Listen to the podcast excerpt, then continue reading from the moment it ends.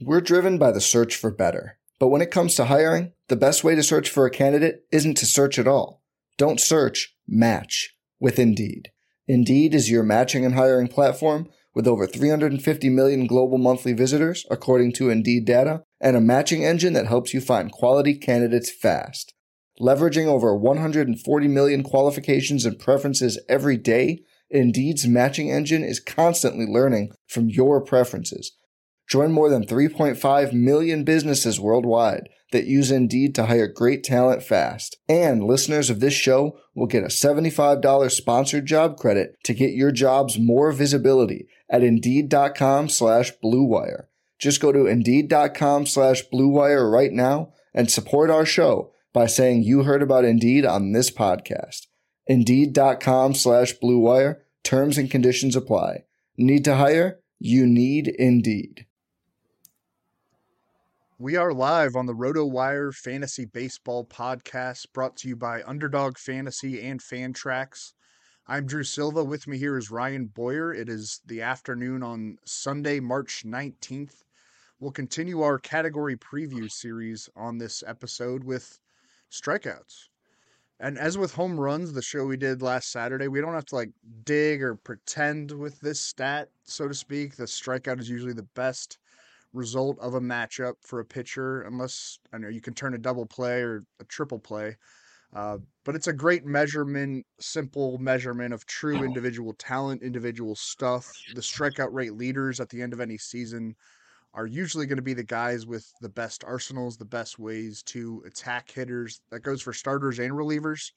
Um, our focus on this show will mainly be starting pitchers, but you do, of course, get strikeouts from your relievers beyond the primary target or mindset of just wanting saves and ratio help from those relievers. But yeah, most of the analysis for a reliever is whether that person is going to get save opportunities, right or wrong. Uh, it's just the way it works in fantasy. Love getting saves and a big strikeout rate from a, reliever if you can.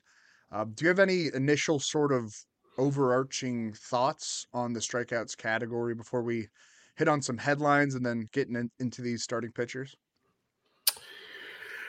Uh, I mean, strikeouts as a whole were actually down um, last year, the first time in I don't know four or five years or something. I think, and after uh, down pretty significantly from the last couple years. I, I'm not really sure what exactly to read into that. I wonder if some of the more intelligent pitchers, shall we say, like realized that the ball was not flying as much and them saying, "Hey, I can pitch to contact a little bit more this year." I, I don't know. Maybe that's maybe that's part of it, but I mean, yeah, I mean strikeouts, as you mentioned, that's a one of the better ways to judge a pitcher. That's that's why we create all these other stats that uh, better predict how a pitcher like how their results should have gone versus how they actually have gone.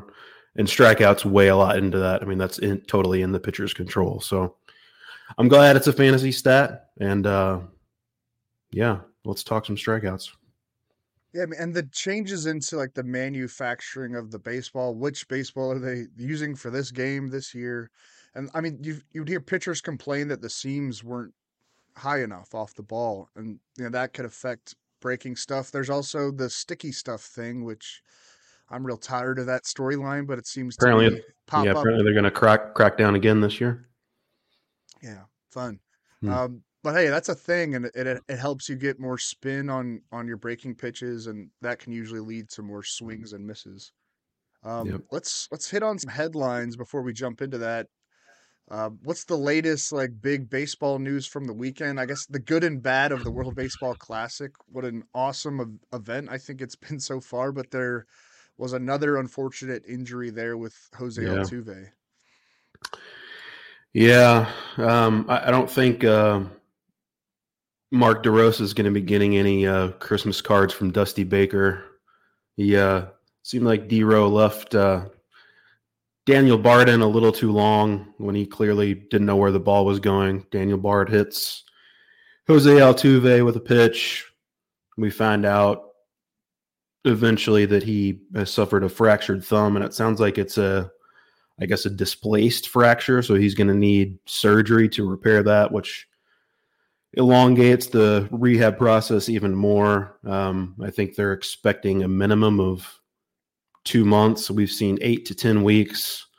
Um, really a bummer for people like myself, who has drafted I, I, I, in three real leagues so far that have already at least uh, completed the drafts or in the middle of the draft. Where uh, you and I are in one that's ongoing. I think we're going to talk a little about a little bit later, but uh, and I have Altuve, I think, in two of those leagues. So, and I believe used a third round pick on him for that. So I want to basically this is me saying I want everybody to feel sorry for me. Uh, yeah, but you know it's a bummer. Um, Altuve is he was fantastic last year. Like the brought the stolen bases back. I mean, it, his OPS was like in the mid 900s. I mean, he was a legitimately awesome hitter. He's really figured out how to take advantage of those Crawford boxes. And I mean, like I said, the steals came back last year with the new rules in place. If he could keep that going, I think you have a good shot to be a great five tr- category contributor. But now, you know, we're talking about best case scenario, probably June 1st so yeah, it's a bummer. Yeah, he'll have that surgery uh, in the coming days, is what the Astros said after after some swelling dissipates. And yeah, I think you could probably rule him out through all of April and May, most likely. Like probably the best case scenario would be that he returns at like the very end of May. Um, and as you said, a tough situation for fantasy managers like yourself who've already drafted Altuve. Second base is pretty shallow as is. I like him as a target there, or, or did like him as, as, a target there, just to, to yeah. fill that hole on your roster and not have to worry about chasing second baseman down the board. Um, he's, he's probably the best option at the position unless you play in a league where Mookie Betts has eligibility there. Um, yeah. Um, and now he's down for at least two months. David Hensley and Mauricio Dubon seem like the lead candidates to fill in at second base for the Astros. Hensley's like a pretty solid and very well rounded hitter, gets on base uh, with some speed, not a ton of power yet in that profile. Dubon is yeah. more of a defensive option if they go that route. I'm not like real high on either of them for fantasy. And, and if it's going to be sort of a mixing and matching situation or the Astros come up with another way to, to handle that second base absence, you know, playing time would be an issue. Um, either of those guys really appeal to you? Maybe Hensley in like a real deep league. Yeah, I I would be fine with Hensley in A only or you know deep league. He's like you mentioned, a pretty solid all around skill set. He he hits the ball a ton on the ground and doesn't have a whole lot of power. So I don't know how much you're going to get in that regard. He's kind of a like he's listed at like 6'6", 190. He's got like an Oneil Cruz body type for a middle infielder, but uh, kind of a kind of strange. But like you said, the it draws a lot of walks. He had a a walk rate like over 17% at AAA. I think it was over 14% in the majors last year. So maybe get on base a decent amount. And for that kind of abnormal middle infield build, build he he does run pretty well. Uh, like 82nd percentile in sprint speed. So maybe a handful of steals, but you know, he's probably going to bat ninth. Uh, AL only is fine, but I wouldn't go anything beyond that. Jeremy Pena could jump to leadoff, maybe. The, I mean, the Astros yeah. haven't really come out and, and said what they're going to do with that, but I think that would make a lot of sense. Maybe Kyle Tucker up there at, at times. I've been driving the bus for Tucker to get a better lineup, uh, at least yeah. a higher lineup spot for a while now. But uh, Dusty Baker likes to put him lower in the order, which I get with the power that he has. But um, I don't know. I, I, think this this is a boost to Pena, who you know, was fantastic as a rookie last year overall. Had some some kind of peaks and valleys, but a really good season for him. Yeah, and Brantley Brantley is going to be not going to be ready quite for opening day too. And Baker has already said that he's going to bat second when he's healthy. So I guess they're going to have those top two spots open at least initially. So yeah, we'll have to keep an eye on what the what the Astros do with the with their lineup there. Here's a reader question: Is is Mookie Betts being listed at, as a second baseman that much more valuable with Altuve going down? Yeah, I mean it's it's valuable when you play if you play in that kind of league in general. Um, I mean he's you get, you're going to get one shot at, at getting him in a draft, so I don't I don't know how it changes the way you you target him necessarily.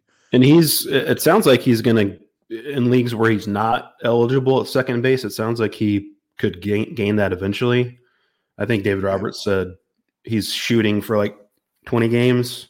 So that might take a little while, but you're you're going to have, you know, most leagues usually 5 or 10 games in season is when they gain that eligibility. So that'll be nice to have. Second base is like you mentioned, it's it's kind of a weird position. It's very uh like there's a handful of really good guys at the top and then some interesting guys late and then in between it's just kind of eh. So mm-hmm. uh, maybe you can get lucky with one of those guys later on as your Altuve replacement, but you're certainly not going to replace his production either way. Jurickson Profar signed with the Rockies uh, one year's at seven point seven five million dollar contract that was announced on Sunday morning. Makes all the sense in the world. Um, hey, the you, Rockies. You willed that. You willed that into existence, Drew yeah. I mean, it was just an easy one to call. You know, they had holes in the corner outfield and at second base with the injury to Brendan Rodgers. Sean Bouchard goes down. Randal Grichuk's not going to be ready for the start of the season either. There's lingering worry about Kris Bryant and Profar can help at those spots with a decent bat uh, that you know could get elevated as he takes half of his plate appearances at Coors Field had a 723 OPS and 658 plate appearances with the Padres last year, 15 homers, five steals, and 152 games. You bake in a little more power uh, with the move to Colorado, maybe a few more swipes with the bigger bases. I wouldn't necessarily count on that with him. Um, still more of a deep league consideration, if at all, but his outlook has improved with you know Denver being the landing spot. Uh, does he get turns at, at leadoff too? Like, you know, that, that could obviously help the fantasy output as well. Yeah, it sounds like they will. Um, I can't remember. Uh, Danielle Allentuck, I think, one of the beat writers mm-hmm. with the Rockies, uh, tweeted it out that the expectation is that he'll play left field and bat leadoff. It's interesting that, like, Profar, uh, viewed by many, including yourself, as a good fit for the Rockies and potentially other teams because of the versatility. But it sounds like they might do what the Padres did last year and kind of just keep him in left field mostly. Yeah. Um, I know he had like the yips a few years ago. Remember that? So maybe the, maybe he's not really viewed as a legitimate infielder anymore. Like I don't. He didn't play the infield at all for the Padres, I believe, last year. Uh, right. I mean, so, he's at least an emergency option. Right. I, I, but we can't necessarily count on him gaining eligibility there, I guess. Um, but yeah, you know, going to Denver, if he's going to bat leadoff, it, you know, do we worry about him signing so late? I, I don't think so, really, because he he would he was playing for the Netherlands in the WBC, so it's not like he was sitting at home on his couch. Um, so I think he'll probably be fine in that regard. Um, kind of a boring option, but that get that boringness gets boosted up by Coors Field. Uh, I could definitely see 20 home runs, a good number of uh, of runs scored. Maybe, like you mentioned, the steals will go up a little bit, although his sprint speed has been actually really bad the last couple of years. Yeah. Um, yeah. He's somehow only 30 years old still. Um, his his debut is more than 10 years ago. Isn't that crazy to think about? Uh, Man, but yeah, makes me feel old. When what, was it him and Oscar Taveras were like the one, yeah, top prospects in baseball? Mm-hmm. Man, that's sad. Yeah. Um, another st- interesting storyline is that Braden Shewmake is is making a late charge in camp for the the starting shortstop gig in Atlanta. That was confirmed by manager Brian Snitker on Saturday. That's interesting, like I said, and, and kind of surprising. Like the assumption was that it was going to be Vaughn Grissom's job, probably taken over for Dansby Swanson after Swanson signed that big offseason deal with the Cubs.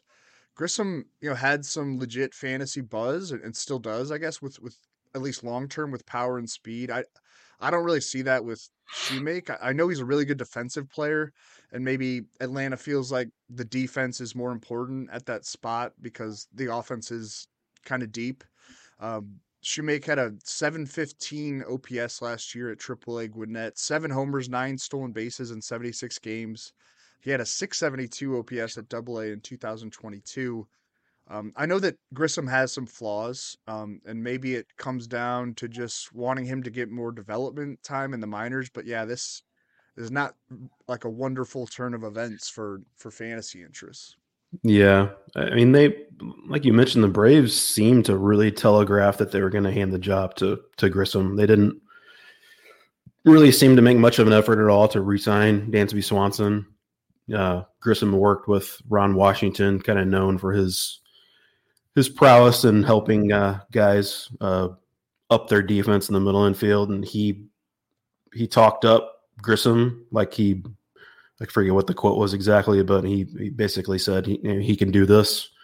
Um, it doesn't seem like it's anything that Grissom like hasn't done this spring. Like we we haven't read any reports, at least I haven't, about him like looking terrible in the field. I guess it's just Shewmake has been that much better defensively.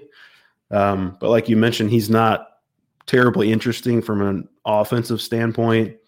Is a former first round pick, but the numbers uh, in the minors not good. Maybe he's just going to be a little kind of a late bloomer, but it does seem like the Braves, if they do go in this direction, that um, it just picking defense over offense. I actually think yeah. that it could, you know, at least from a long term play. I mean, maybe Grissom's price just gets knocked down so far now that he's actually becomes a nice little value play. I think he could very well, even if he doesn't start the season in the majors, he could still wind up getting the most starts at shortstop for them over the course of the season. So maybe he goes from a you know a mid round play to a late round dart throw and winds up paying off for the over the long haul. All right, we'll get into these uh, strikeout targets now, but first, uh, the fantasy baseball season is underway, and there's no better place to play than Underdog Fantasy, the easiest place to play fantasy baseball. Right now, Underdog has MLB best ball tournaments live, including the Dinger, which has 500 grand in total prizes. In best ball, all you're doing is join a contest, draft your team, and that's it. Set it and forget it. There are no waivers, no trades, and no in season management. Draft 20 rounds of players, get the best cumulative scores in your starting lineup which you set as three pitchers, three infielders, three outfielders, and one flex each week of the regular season. Getting started is simple. Go to underdogfantasy.com, sign up with the promo code RWMLB, and not only will Underdog double your initial deposit up to $100, but you'll also get six months of our RotoWire subscription for free. Again, that's Underdog Fantasy, promo code RWMLB. Draft your 100K Dinger team today. If you're looking for a place to customize your fantasy league and play a variety of formats, we cannot recommend Fantrax enough. Create the scoring systems that you want to play with, tweak how waivers work, categories, scoring systems, scheduling. Fantrax offers custom solutions for all of that and more, and it's all free. Um, as you mentioned, Ryan, we're in this slow draft on on Fantrax right now. We're into what round twelve, or it just went into round thirteen we could talk about some of those picks that we've made so far. Uh, I do love being able to just check in on the Fantrax app for a slow draft, or you could just do, you know do a standard draft in there. Great interf- interface with the way the the draft is presented, the queue, the ability to customize everything that your league would want to customize. Uh, big fan of running all of my drafts on Fantrax. Sign up for free today and be entered to win an official MLB signed jersey from Vladimir Guerrero Jr. Simply go to fantrax.com slash rotowire and sign up today. That's F-A-N-T-R-A-X dot com slash rotowire. Fantrax, the home of fantasy sports. We're driven by the search for better. But when it comes to hiring, the best way to search for a candidate isn't to search at all. Don't search, match with Indeed. Indeed is your matching and hiring platform with over 350 million global monthly visitors, according to Indeed data, and a matching engine that helps you find quality candidates fast. Leveraging over 140 million qualifications and preferences every day, Indeed's matching engine is constantly learning from your preferences Join more than 3.5 million businesses worldwide that use Indeed to hire great talent fast. And listeners of this show will get a $75 sponsored job credit to get your jobs more visibility at Indeed.com slash BlueWire. Just go to Indeed.com slash BlueWire right now and support our show by saying you heard about Indeed on this podcast. Indeed.com slash BlueWire. Terms and conditions apply. Need to hire? You need Indeed. Hey, it's Kaley Cuoco for Priceline. Ready to go to your happy place for a happy price? Well, why didn't you say so? Just download the Priceline app right now and save up to 60% on hotels. So, whether it's Cousin Kevin's Kazoo concert in Kansas City, go Kevin, or Becky's Bachelorette Bash in Bermuda, you never have to miss a trip ever again. So, download the Priceline app today. Your savings are waiting. Go to your happy place for a happy price. Go to your happy price, Priceline. This episode is brought to you by Pepsi Wild Cherry. Pepsi Wild Cherry is bursting with delicious cherry flavor and a sweet, crisp taste that gives you more to go wild for. Getting wild may look different these days, but whether it's opting for a solo Friday binge watch or a big night out, everyone can indulge in their wild side with Pepsi Wild Cherry. Also available in Zero Sugar. So grab a Pepsi Wild Cherry and get wild. Do you have any takeaways from that that draft so far? It, it's early enough that everyone kind of likes their team, right? It, it's not that interesting of analysis. Yeah. Um, so it's a a six by six league that we're doing, and it's the standard five by five categories with OBP and quality starts added. So you get credit for average and on base percentage as well as wins and quality starts. Um, I mean, I feel like it looks by the draft board, looking at your team as well. Um, I mean, you're adding an additional pitching category that relievers have no chance of contributing in. So I feel like it mm-hmm. just pushes their value down. And you and I both waited on closer. I think you took yours in the first one in the the eleventh round. I actually wish I would have pulled the trigger on Bautista, uh, but you got him first. Seems like his his stock has fallen so much because of the shoulder and knee thing, but he seems like he's going to be fine now. So I think that could wind up being a really nice value. I took my first closer in round 13, David Bednar. Um, so yeah, you can definitely wait and on saves in that league, but yeah, the the Fantrax, the Fantrax uh, site, man, love the interface. It's the best looking one. Ten out of ten, no notes. I agree. Yeah and I'm I'm a little bit like I don't know OCD when it comes to like design. Yeah. Like I think box scores. Like uh, remember when Yahoo used to have those great simple box scores, and now it's impossible to find a oh, basic oh, yeah. box score. Which for us as guys who write about like game recaps and I, I don't want to like wade through a bunch of different stuff to just find what the guy did. M- MLB.com is kind of overhauled theirs too, and it's not. It doesn't it. look good. I don't know why they do that. Like, yeah, I don't know. Yeah. I don't I don't really have any takeaways from that draft. Like you mentioned, the reliever thing, you could probably justify punting saves even or like just trying to figure it out on the fly. Yeah. Um, but I didn't I didn't want to I don't know, I, I thought like that round eleven to twelve turn was the right time to just grab two uh, and focus on on the rest of of what I need in, in the in the rounds to come. Like I probably won't take another reliever. I, I might pick some up along the way as we move into the year. Uh, and I, I, I like my team so far, but again, we're we're pretty early on here, and the the draft board is going to start thinning out a little bit, and we'll we'll have to get creative. All right, let's get yeah. into it. Sleepers, bust. Yeah, go ahead. Are we going to say something? No, you go ahead. let's let's we've we've kept the people waiting long enough. Uh, let's get into it. Sleepers, bust, deep league options for strikeouts the leaders in that category from last year, I'll, I'll, run through the top 20 real quickly. Obviously, some big names. Gerrit Cole had 257 to lead the way. Corbin Burnes at 243.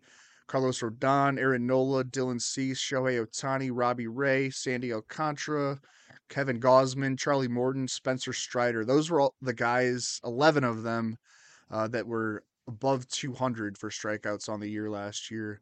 And then you get into Shane Bieber, Yu Darvish, Cristian Javier, Shane McClanahan, Framber Valdez, Zach Gallen, Triston McKenzie, Brandon Woodruff, Justin Verlander, Joe Musgrove to kind of round out the top 20 there.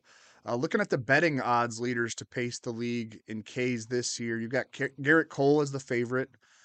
Corbin Burnes, Gerrit Cole is at plus 550. Corbin Burnes at plus 850. Dylan Cease plus a 1,000. Strider is at plus a 1,000. Jacob DeGrom plus 1,200. That's kind of interesting if he's healthy. You know, he, he could do it. Max Scherzer plus 1,300. Rodon, Nola, Robbie Ray, Shohei Ohtani, Bieber. Hunter Greene is an interesting name up there that does not appear on the, the leaderboard from last year. Um, just didn't have the, the workload to get there, but the stuff is impeccable. And then Alcantara, McClanahan, Woodruff, Verlander. Um, you're, you're looking at this list, right? Do you see anyone like in the plus 4,000, plus 5,000 range that is intriguing? Yeah, I mean, I'll go a little bit less than that. Um, with plus 3,000 Brandon Woodruff. I, I, mean, I know he hasn't uh, had the workload necessary to get up there, but if he throws 200 innings, he could very easily lead the league in strikeouts. Uh, so I kind of like that, those odds. Um, I kind of like Max Scherzer at 1300. I mean, I think it's all about health. If he makes yeah. 30 plus starts, he could very easily get up there. As far as the deeper league plays, um, you know, Zack Wheeler at plus 5,500. Um, strikeout rate dipped a little bit, but I mean, the stuff seems all the way back, and I think the workload is, is still going to be big with him. Uh, that's kind of an intriguing play. Uh, Lucas Giolito, as bad as he was last year, I mean, he still gets a ton of strikeouts. Uh, but I, if I'm being honest, you know, I would be very surprised if the winner does not come from those first handful of guys, which I guess that's why they're given those odds. Makes sense. Yeah. I mean, Julio Urias, I feel like has the stuff to do it, but he's a guy that kind of likes to generate ground balls. Yeah. Um, and you know the Dodgers don't really push their pitchers. You, you got to think about workload too. I, well, I guess Strider, you know, made a charge to lead the league in strikeouts last year and didn't necessarily have a huge workload. Um, yeah, I mean, yeah, he had he had like almost 100 fewer innings than Sandy Alcantara and had like five fewer strikeouts. I mean, it's not like yeah, that's we're literally like the Cy Young winner. He had, uh, which says more about I think Strider than Alcantara, but yeah, just a crazy amount of strikeout upside there if he gets the innings. Luis Castillo at plus four thousand. Uh, we talked about him as like a, or maybe Chris and I did as like a, a nice AL Cy Young long shot play. Not really a long shot, but I don't know. At, at plus 4,000, he's got the stuff and the situation there in Seattle to do it. Max Fried plus 6,000. Um, that's about it. There's some other guys on, on this list, but I'm, we're going to be talking about them as we move into these sleepers. All right, you're on the clock, Ryan. Give me your first sleeper in the strikeouts category. So uh, I'm pretty sure I talked about this guy already on our wins uh, category podcast a couple weeks ago. So I'm obviously all aboard the Reid Detmers hype train. I mean, something that did happen in between that podcast and this podcast. Uh, Jeff Fletcher of the Orange County Register had an article uh, talking about Reid Detmers, and I think it was a start against the Dodgers. He was averaging 95 to 97 miles per hour with his fastball, 89 to 91 with his slider. He did have a velocity bump um, last year around midseason when he had that brief demotion to the minors, but that those radar, radar gun readings were even higher than that.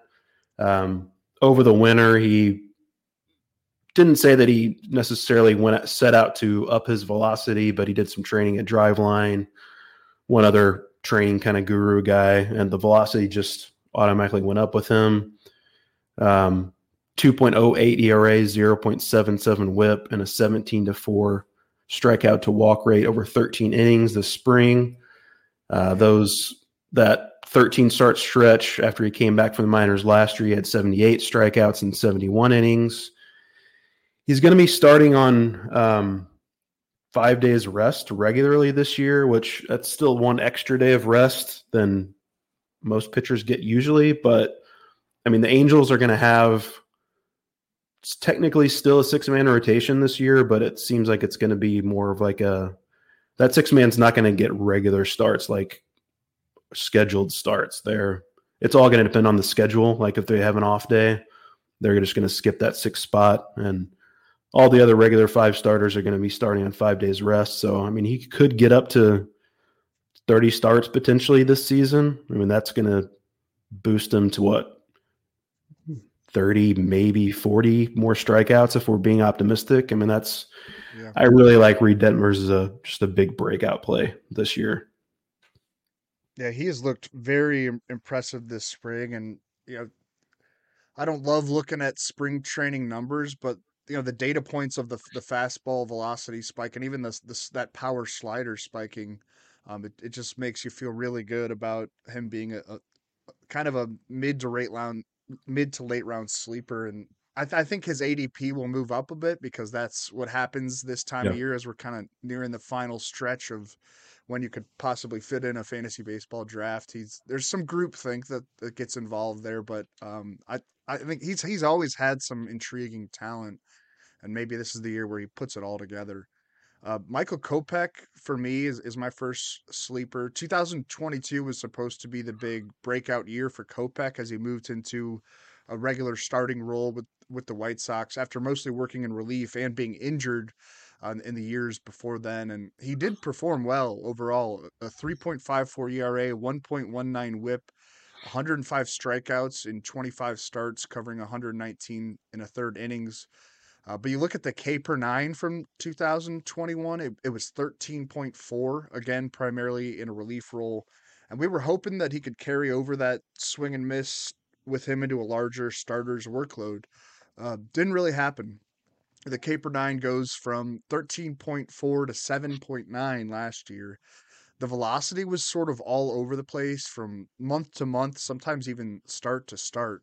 And the command was rough at times as well but there was a lingering knee injury. You could see how that might affect his drive off the mound, just sort of diminishing the entire arsenal in that way. Kopech got knee surgery right after the 2020 season. He's healthy now in White Sox camp and, and looking really sharp too. Um, as of this recording, zero earned runs allowed through two Cactus League starts. He's focusing on throwing more changeups to pair with that fastball that can sit high 90s when everything is going right. The slider has always flashed great potential. The control needs to be better so that his swinging strike rate can rebound. That was a problem last year, but you build better health into the projection, and I think you could see it all happen uh, from an ERA and strikeouts standpoint. And he can hopefully be in line for a lot of wins too on a White Sox team that disappointed greatly last year, uh, but certainly has a lot of talent all over the roster. Another jump in workload for Kopech, hopefully longer outings. That was also a problem last year, but there's a path here toward him being, I don't know, like the ceiling would be like a top 35 starter, or let's say top 50 more conservatively. And right now on our ADP page at RotoWire, the consensus says he's going outside the top 70 among starting pitching options, like right around Adam Wainwright, who seems to have, you know, have trouble even hitting 88 miles per hour at the moment.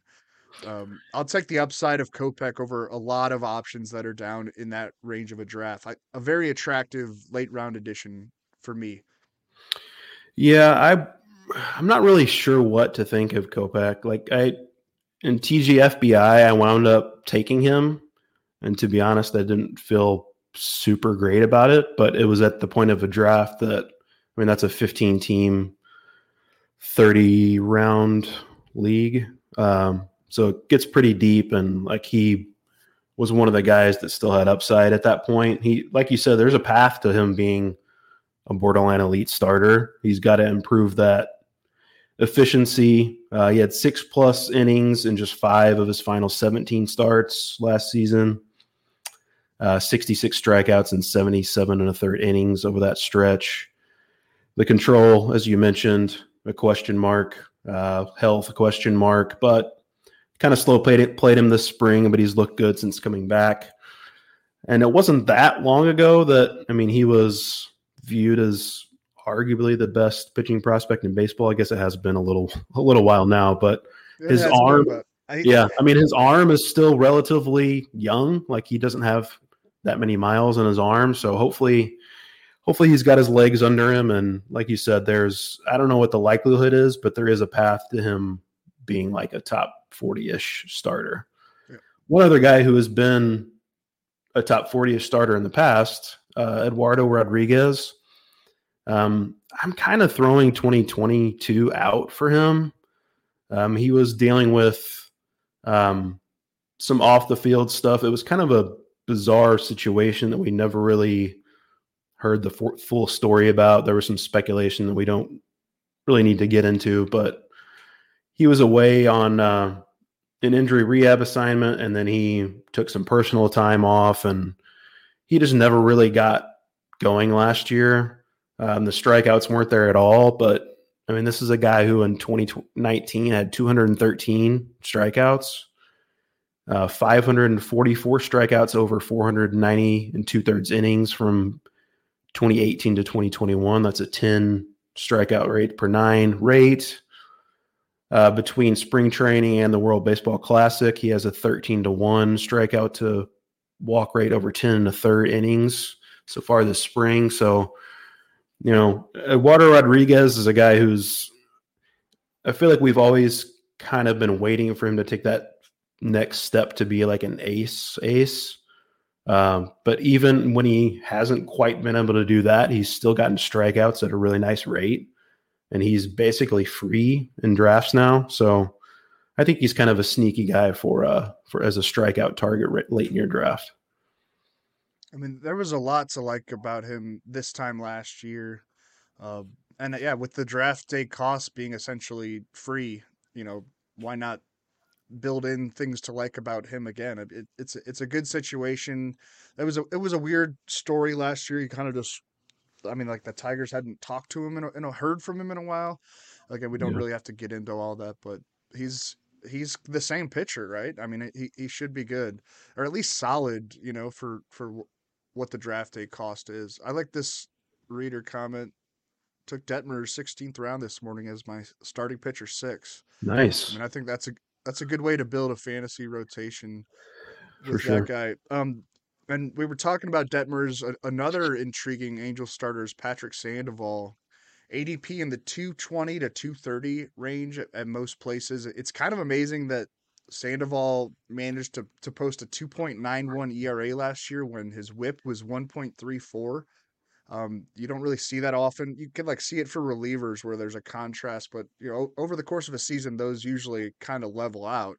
Um, 60 walks, 139 hits allowed, and 148.2 innings. I would expect a good amount of ERA regression if he doesn't take a big step forward with the command, but I also would expect a spike in strikeouts because the stuff is really good. There was that start in 2021 where Sandoval generated 32 whiffs um, Mm. in a single start, and only a few pitchers have ever done that in a major league game. Gerrit Cole had a 32 whiff game that year too, I believe, or maybe it was the end of the year prior. Uh, but it doesn't happen often. And Sandoval upped his slider usage to great effect. That's a really nice swing and miss generating delivery for him. The sinker and changeup are really good too. He's got an impressive array of pitches that move. Uh, the sinker and changeup are, you know, like you look at the curveball spin too, a- 87th percentile among all pitchers last year in curve spin. Uh, the fastball is not elite, but it can touch the mid 90s and set up his other offerings. Just over a strikeout per inning last year. It was 151 Ks in a fu- 148.2 innings. I see that improving. Um, and he's built up now to, to make the jump to becoming like a 180, 190 inning guy for the Angels in 2023. Um, if he if he gets that kind of rotation and you know they they they wind up spreading their starters out, we'll see what happens with that. But I don't know. Don't draft the ERA thinking it's definitely going to stay in the twos with Sandoval, but the overall package here is promising, especially if he can rein in the control a little bit. Oh yeah, I'm I'm totally with you on on Sandoval. Like you mentioned, the the walks have to get down. He's had efficiency issues, but like the the changeup in particular is, I mean, it's legitimately like one of the best pitches in baseball. Um, 2022, it had a 44.2% whiff rate. That was actually down from 51.4% in 2021. Among, yeah, just a crazy number. Uh, among pitchers with at least 200 innings since 2021, he ranks 13th out of 114 pitchers in swinging strike rate. So, I mean, that's really, if you look at the swinging strike rate leaderboard, that's a really good indicator of, I mean, it's just littered with all the elite pitchers in the game. Like you can't, you can't have a, a good swinging strike rate, swinging strike rate and not be a good pitcher. Like you can't, you just can't fluke into that. So, I mean, he's been among the elites, uh, the elite in the game at, at that, in that regard. And like I mentioned before with Detmers, he's going to be starting more regularly on five days rest. Maybe he can get up to 30 starts as well. And I think he could definitely get to 200 strikeouts if he does that. Who's next on your sleepers list? I think you got Hunter Brown, don't you? You want to? I do have it? Hunter Brown. tell tell I us mean, about he, Hunter he Brown, seems, Drew.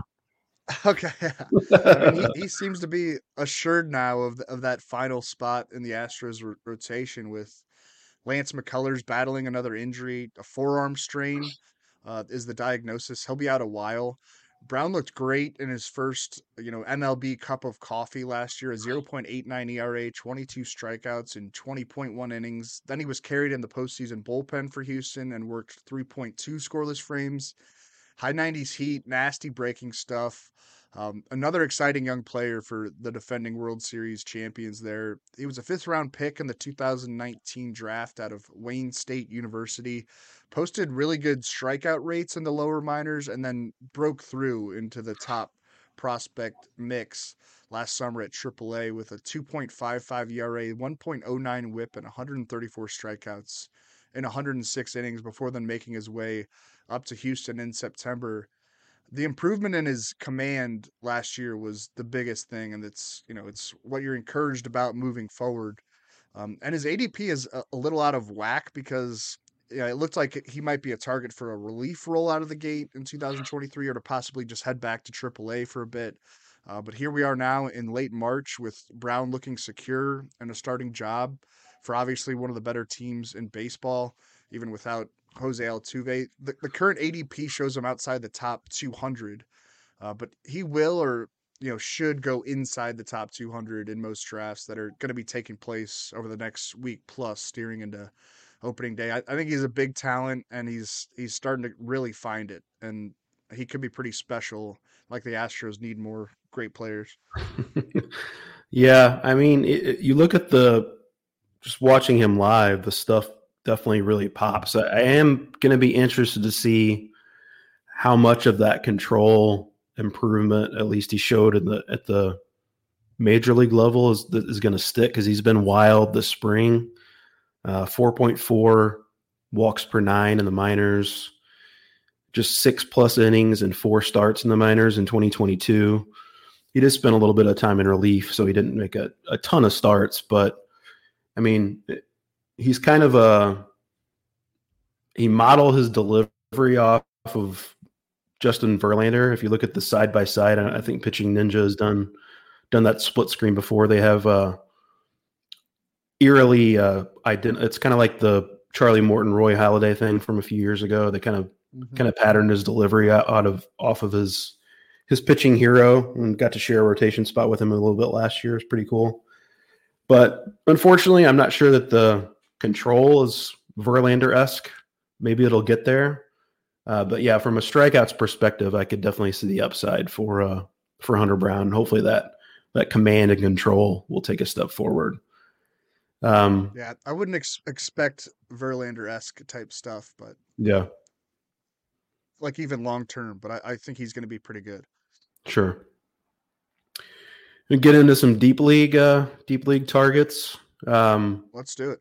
Yeah, one of my, you know, JD JT Brubaker. Um, I feel like he's been kind of always a tweak or two away from a breakout and just hasn't quite gotten there.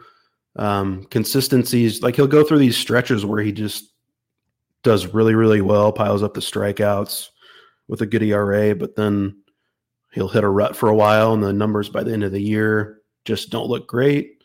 Uh, he's had home run problems. That's a big part of that. But you know, he does have more than a strikeout per inning during his career. Uh, this spring in 12 and a third innings, he's got a 20 to three strikeout to walk rate. Um, you know, I, think he's not like a super sexy high ceiling pick. Obviously, from a wins perspective on the Pirates, there's, there's not much upside there, but um, I do think from a strikeouts perspective, he he could have enough of a workload, and uh, if he can get up to close to 10 K per nine, that's kind of a sneaky 100 to 200 strikeouts kind of guy you could get late in your draft. I think there's a little bit of an appeal there with JT Brubaker. I like this comment. Interesting to hear you mention these three: Detmers, Brown, Sandoval. I like it. He he broke into our shared Google Doc and, and found our notes for this show. Uh, I'm going to throw Jared Shuster out there as a deep league option, and you know, we'll see how that final spot in Atlanta's rotation gets sorted out. But Ian Anderson was already optioned to AAA, and Shuster is battling for it with Dylan Dodd, two good young left-handed options there for an organization that keeps pumping them out on the offensive side and the pitching side. You want to keep an eye on on Dodd too in case he does win this thing, but most of the beat writers that that cover this team seem to think that Shuster right now is the front runner. Um, he's making a heck of a case in Grapefruit League play. A 0.71 ERA, 16 strikeouts, only two walks through 12 and 12.2 innings of exhibition action so far. He has 235 strikeouts and 212 and a third career innings in the minor leagues posted a 3.29 ERA, 1.05 whip, and 145 Ks in 139 innings last year between Double A and Triple A, mostly doing that at age 23. Kyle Wright is working through a, a, shoulder issue in camp too. We should make note of that. So maybe Shuster and Dodd both get starts eh, early on, and the, the competition for that number five spot sort of leaks into the regular season. There are other options as well, like I don't know if Ian Anderson can get back to his 2020 2021 form. Michael Soroka is going to, I think, return eventually. So you build that risk into everything that the, that the spot might not be super secure. And you know Shuster Dodd might be someone you have to drop at some point if if they get sent back down or one of them gets shifted into relief or just doesn't make the opening day roster in, in Atlanta in Dodd or Shuster's case. The ADP has obviously risen sharply um, since Ian Anderson got demoted and, and Brian Snitker came out and kind of hinted that it's going to be either Shuster or Dodd out of the gate. Um, still going in the later rounds though, or, or not at all in shallower formats. Um, I think it's a good upside gamble on Shuster or Dodd if if either of those guys are, are sitting on the draft board, you know, toward the end, t- t- in the closing rounds of, of your league. Yeah, former uh, former first round pick Shuster is. Uh, I, I think he's generally scouts see him as more of like a high floor guy than a than a ceiling guy. But I mean that doesn't mean that his strikeouts can't be at a a pretty high rate. I think you know he did struggle a little bit at uh at AAA after being promoted last year. His strikeout rate was just seven point two per nine. But I think I don't know if you've seen like him pitch it all this spring or seen any clips or anything, but he's got like this kind of unique. Uh, delivery really hides the ball well behind his like it basically comes out of his back. Uh, I feel like that could be difficult to pick up, especially initially. I could see him getting off to a really good start, like the first time he lineup see him. You know, maybe they make an adjustment eventually, but you know, Shuster definitely for his late of an ADP, as you've mentioned, is definitely an intriguing guy. Another guy that is going very late in drafts. Um, coming over from Japan this year, Shintaro Fujinami. I mean, just from an Arsenal perspective, like he's absolutely filthy. Um, Eno Sarris, you know, he has this this stuff plus metric that mm-hmm. kind of he came up with, which is on Fangraphs now, by the way. So it's, it's a pretty cool thing to look at. By you know, not all of these parks have um, the software or whatever up, the TrackMan or whatever up in the in their ballparks to be able to track all of this stuff. But for the ones that do, reg, registered by Stuff Plus, he ranks eighth this so far this spring. Uh, 99 mile per hour fastball, the splitter. If you've seen any of the the pitching ninja gifs, gifs, you say gifs or gifs. I know that's a real that's a thing that's uh, can start fights I, on I the. was like, a, yeah, I was a proponent of gifs for a long time, but I yeah, I I found myself saying gifs now. Maybe it's just easier Yeah. on the. I feel like the person who originated it came out and said gifs, which is how most the opposite of what most people were were saying. Anyway, because the the, I the G digress. in it stands for graphic. yeah. Uh, I don't know. Whatever. Yeah, let's move on. anyway, back to Fujinami. So th- as far as stuff goes, like I mean, it it definitely plays, but the reason why he had to settle for like a pretty modest one year deal with the Athletics, the command and the control both are really bad. Um, he's been kind of hit or miss this spring. He's piled up a bunch of strikeouts, so that's part of the reason why I list him in this deep sleeper section here. But I mean, he didn't really dominate in Japan. You know, the strikeout rate was good, not great. It, something to keep in mind there, though, is like their emphasis on, you know, making contact in Japan is way higher than it is here. So you often see pitchers with good, not great strikeout rates in Japan. They can kind of up that a little more in the States if everything works out. But I think it's all going to be about him being able to throw enough strikes and pitch pitch deep deep enough into games to be able to take advantage of that good stuff. But I mean, again, he's basically free from an ADP perspective, so I think he's a a fine late round dart throw. You talked about JT Brubaker. Uh, Roansy Contreras is intriguing as well. Just had a really strong turn with the Dominican Republic in the World Baseball Classic. I think it was on Tuesday against Israel. He had four Ks over 2.2 innings, no walks, just one single allowed through 28 of his 41 pitches for strikes. Not that Israel has a daunting or had a daunting lineup to navigate, but good to see Contreras thrive in that kind of high pressure, high emotion environment at age 23. Now he's back in, in Pirates camp and likely to open as the number two or number three starter for Pittsburgh. Uh, 3.67 ERA, 90 strikeouts through his first 98 major league innings. He debuted in late 2021, made one start that year. Uh, his four seam fastball was hit hard at times in 2022, but it should be a better pitch for moving forward. It, it touches the high 90s with movement, like it kind of passes the eye test. Uh, the slider has a lot of movement. The curveball is a good out generating pitch too. He's reworked his changeup as well, um, and had success throwing that pitch in the World Baseball Classic. I I like the arsenal. I like the poise. It can feel uninspiring to click the name of a Pirates pitcher in a fantasy draft. You're you're probably not going to get many wins, as you said with Brubaker, but the workload is building, and Contreras has the talent to to make a sizable leap in 2023. ADP in the mid to high 300s, so basically free in a standard draft, and you can consider him a streamer if you like. Um, kind of play by ear with him. Uh, Matt Brash is another guy, and this is gonna all come down to role. And right now, I don't think Brash can be projected to crack the rotation in Seattle. Luis Castillo, Logan Gilbert, Robbie Ray, George Kirby, and then uh, sort of the same Marco Gonzales, Chris Flexen battle for that number five spot, maybe. But Bryce Miller, Easton McGee, Emerson Hancock, Taylor Dollard are, are other options to emerge in that Mariners organization as well. So it's going to take a real push from Brash to actually get starts. He has been stretched out, throwing longer relief outings this spring. And I don't know, maybe the most likely outcome is that he does just work in, in mid to long relief, uh, which is obviously not going to do much for a fantasy manager. But the raw stuff is is crazy, and you know very heavy on inducing swing and misses. 62 strikeouts over his first 50 major league innings last year. He had a really good debut in a starting role last April on the road against the White Sox. Six strikeouts over five and two thirds innings, only one walk. Uh, a few more rotation turns came after that before Brash got moved to the bullpen, lar- largely because the command was getting ugly and exposing him, you know, to some crooked number type of innings.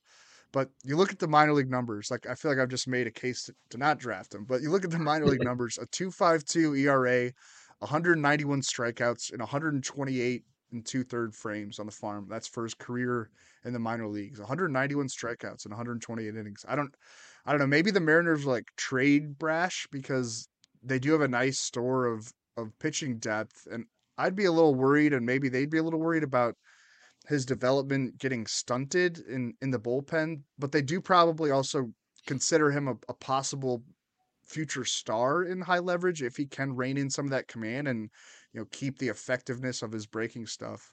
Um, it's just worth keeping an eye on because there's so much upside in the arsenal. Truly, some of the best breaking pitches in the sport. Uh, but you do have to squint a bit to see how he offers steady fantasy production going into his age 25 season. 24 right now, turns 25 in May. Yeah, this time last year, I, I feel like Brash might have been the guy we saw more than anybody else on the pitching ninja account. Like that yeah. slider is just a devastating pitch when it's on. He is able to spot the fastball high in the zone at like 99 miles per hour when things are going right. But you know, like you mentioned, the the control and command has just been really bad. That's why the the Mariners were so quick to shift him to into a relief role. But you know, as you mentioned, you know, the back end of that rotation not exactly settled. Um, maybe I'm not counting on him, him getting more starts, but maybe he could be like a multi inning reliever. Uh, and as long as he pitches, he's going to get strikeouts. I have no doubt about that. Um, and especially for like a maybe in a league where you are using those SP and RP spots, he could have eligibility for both of those. So maybe that's handy to have. Um, still could be some untapped ups- upside with Matt Brash, and plus, you know, the Mariners Scott Servais has not been one to anoint closers, so you know maybe he works his way into saves. It's possibility. Um, what about fades for you, Drew? What are you? Uh, who are you kind of shying away from from a strikeouts perspective?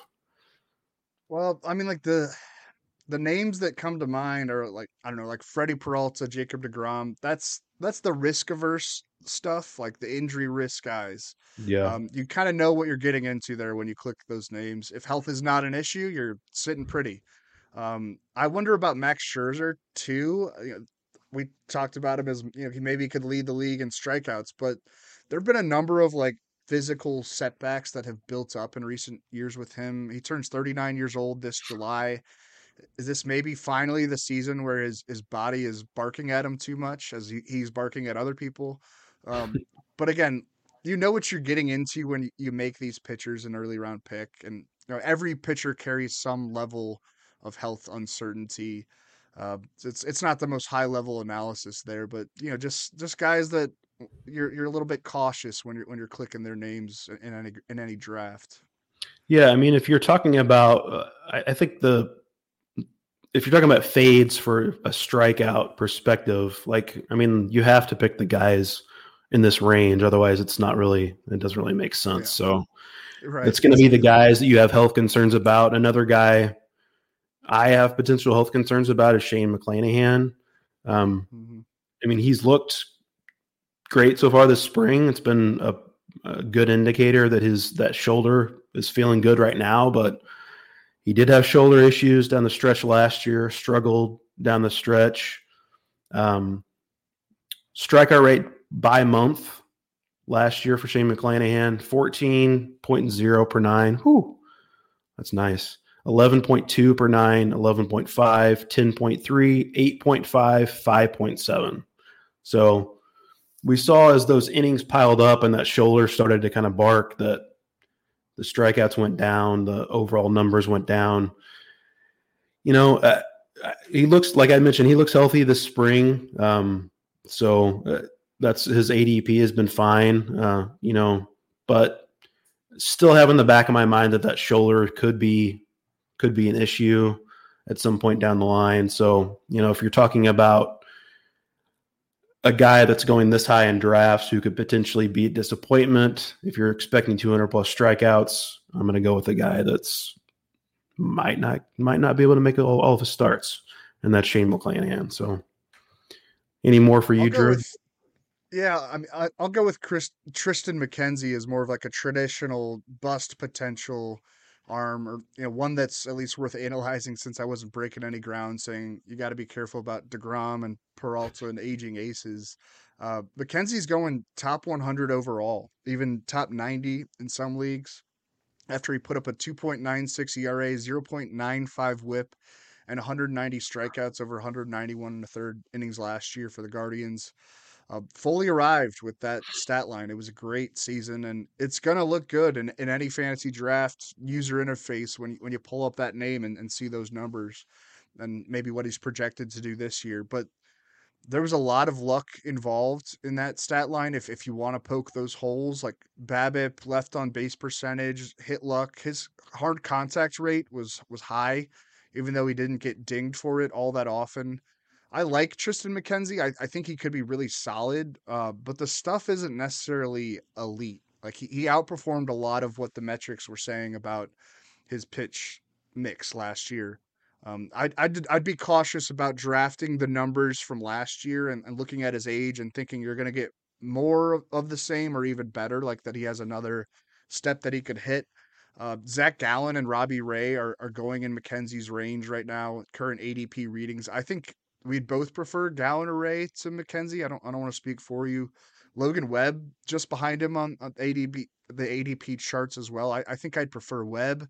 Uh, just there's some top 25, top 30 starters that I like better and that I trust them to deliver strikeouts for me and probably ERA for me as well, more than I than I like McKenzie. Yeah, it's it's interesting with him. Like he struck out way more guys in 2021 but he also walked way more guys. Um, the slider velocity was actually up last year, but the whiff rate went from 44.2% in 2021 all the way down to 27.2% in 2022. Batters went from hitting 132 versus that slider to hitting 268. So maybe he just made the sacrifice uh, as far as getting batters to chase in an effort to throw more strikes, and he's putting it in the zone more. Uh, and he's more willing to, which I mean, it worked. He was a more effective pitcher overall, but that might yeah. mean fewer strikeouts. So, you know, just keep that in mind when you're when you're thinking about drafting Triston McKenzie. Another guy for me, um, I feel like I'm kind of picking on George Kirby because I listed him as a as a fade and uh, Chris and I's uh, whip podcast, which I actually think he's going to be fine to whip because that control is just so immaculate.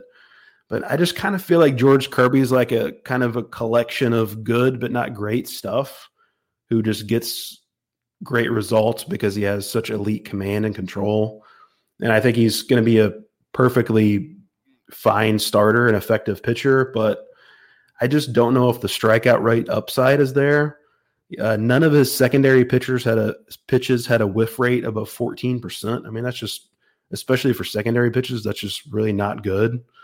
Um, so I and I, I don't know, I could see him being like a 350 ERA, 105 whip, which is great, but I could also see him like only striking out, you know, eight per nine, something like that, which is going to be fine. Uh, like I said, I think he could. He's going to be a perfectly effective pitcher, but I think the strikeouts could be have the potential to be a disappointment with him. All right, I think we I think we did it. That'll be it for us. Thanks for tuning into the RotoWire Fantasy Baseball Podcast brought to you by Underdog Fantasy and Fantrax. Hopefully we shed some light on ways to attack the strikeouts category, some some sleepers among starting pitchers. Uh, if not, yell at us on Twitter. I'm at Drew Silv. Ryan is at Ryan P. Boyer. Stay tuned for more episodes. We got one every day of the week now. And peace out.